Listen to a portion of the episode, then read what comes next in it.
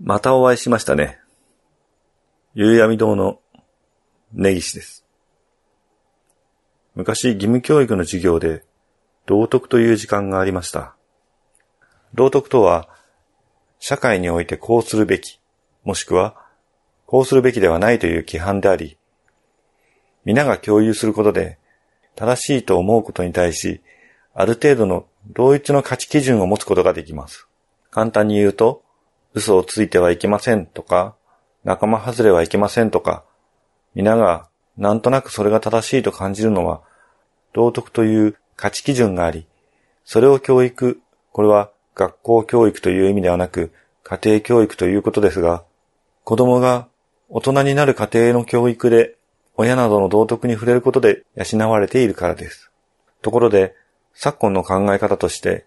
多様性を認めるというものがありますね。これは、自分以外の他者についての拒否、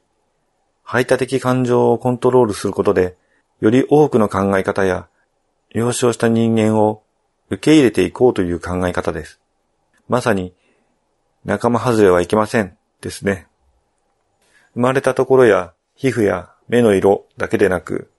何らかの身体的劣等を持つ人や、違った思想を持つ人を含めるものというのが一般的です。ただ、多様性の範囲を大きくしていくと、他者を傷つけるものさえ多様性として受け入れることになります。さらには、排他的思考を持っている人間も受け入れていくということにもなります。多様性という言葉のジレンマというか、多様性を認めるということは、多様性を認めていないということを認めるということにもなります。つまり、考え方、価値基準を統一することはできません。もし本当にそれを行えば、それは洗脳ということになってしまいます。道徳とは善悪の基準としてよく用いられる言葉ですが、価値基準を統一することはできませんから、つまり、同一の道徳心を全ての人が持つということはできないということです。絶対好きじゃないですか店長。なんだかんだで食いついてきますよね。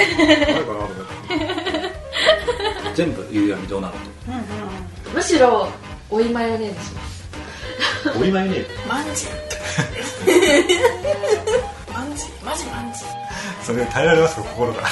ねどこ向くのちょっと前向いてほしいんだけどな。普通に家って言ったから普通に言ったのに。普通に中古書店夕闇堂ですよ。イントネーション細かいですね。当たり前じゃないですかちょっと早く。中古書店夕闇堂始まるよ意外と意外と足音入るんだよ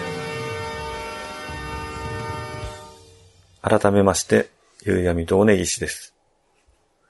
同一の価値基準を持てないからといって、人に危害を加えて利を得るサイコパスに、多様性の観点から否定すべきではないなんて考え方は、到底受け入れられないと思います。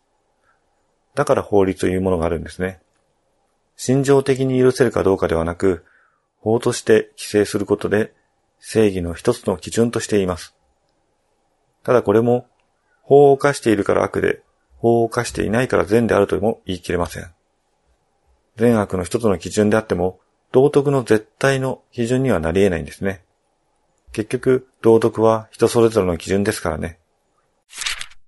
話は変わりますが、子供の頃触れた作品、特に何がしかの衝撃を受けた作品というのは、いつまでも心のどっかに残っているものです。子供というと、幼年期あたりを思い浮かべますが、思春期や学生時代に触れたものにも、そういった作品というのはあります。年月を経てからもう一度触れてみて、違った印象を受けても、どこか特別な作品となることも多いかと思います。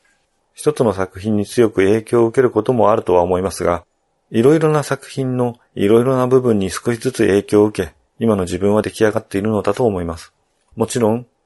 作品だけでなく体験や見聞きしたすべてのものから影響は受けていると思います。それでも、それが今の自分を構成する重要な要素であると、はっきりと言える作品が誰にでもあるものです。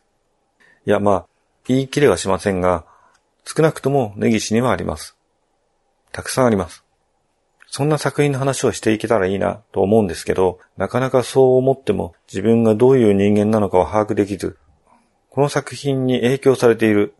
自分の心の中にいつもあるとまでは分かっても、それにどう影響されているかははっきりとは言えないもので、なんとなくいいなぁと思っている程度にしかお話しできない状況なんですね。で、そんな状態でお話しするのはどうかとも思ってしまうんですよね。ただ、そんな感じだといつまで経っても話せないし、好きなものの話をすると言いながら、本当に好きな作品の話をしているのだろうかという思いがよぎってしまったりもするんです。ということで、今回はそんな作品のお話でもしましょうか。心に残っている作品はたくさんありますが、とりあえず、とりあえず今回は、ストップひばりくんのお話をしますね。知っていますか？ストップひばりくん。ストップひばりくんは、週刊少年ジャンプに1981年から83年の2年間ほど連載していた漫画です。作者は江口久さんで、洗練された女の子のイラストで有名なんで、イラストレーターとして知っているという人も多いと思います。たくさんの作品を手掛けていますが、どれも短くぶつ切りで、さらに終わっていない作品も多く、その全てを把握するには、かなり根気が必要です。まあ、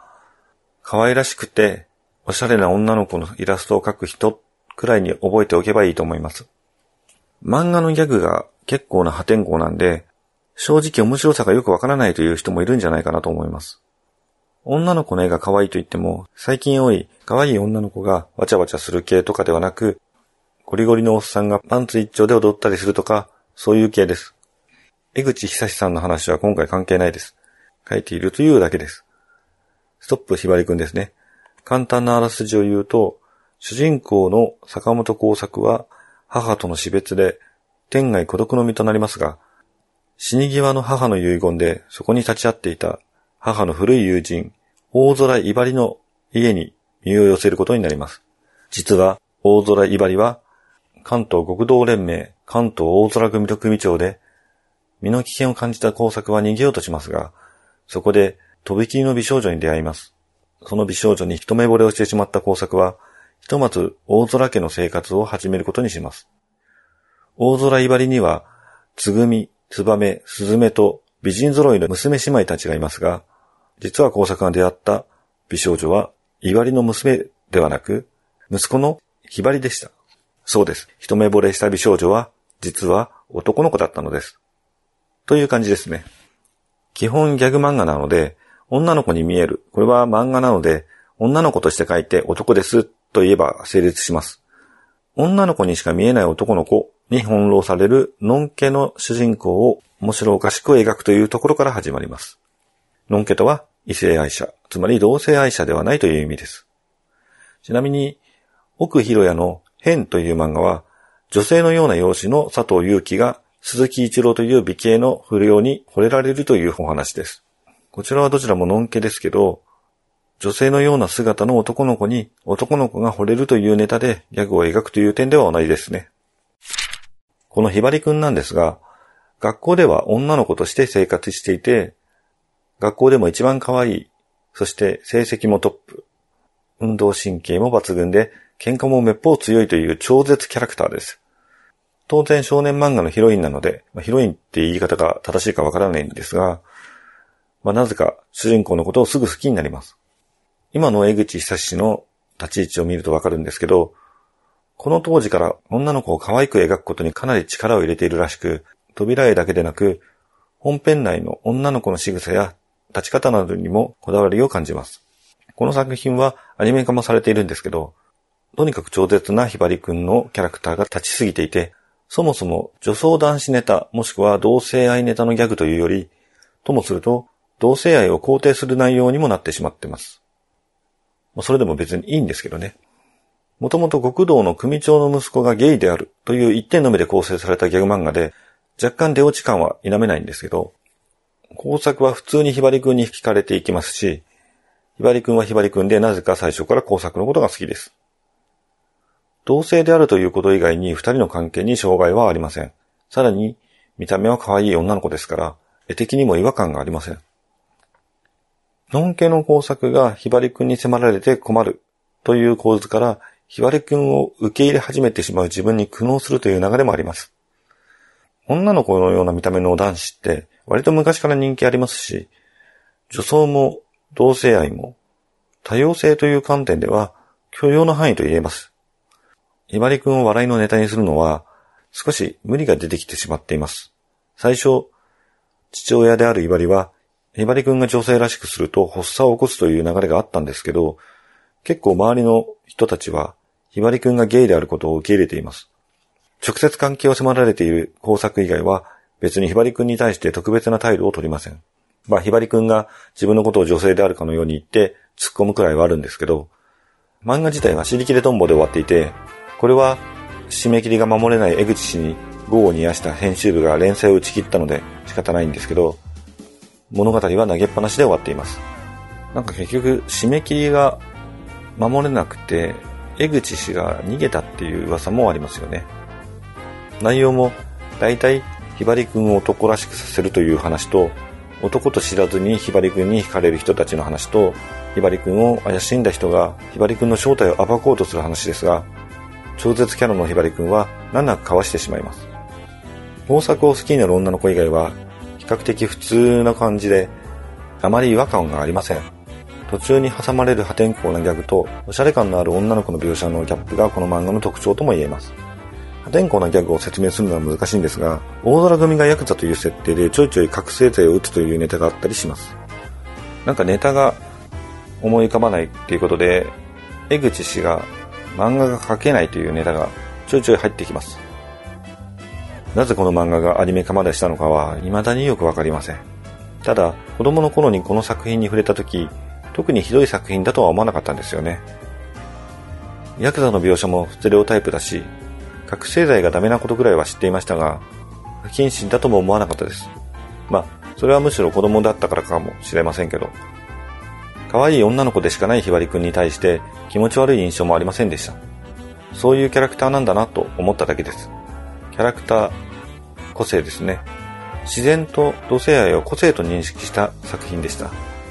一番可愛く描かれているのはひばりくんですが、個人的に好きだったのは、ひばりくんの身代わりができるぐらい、ひばりくんにそっくりって設定なのに、それほど目立っていないお姉ちゃんのツバメでした。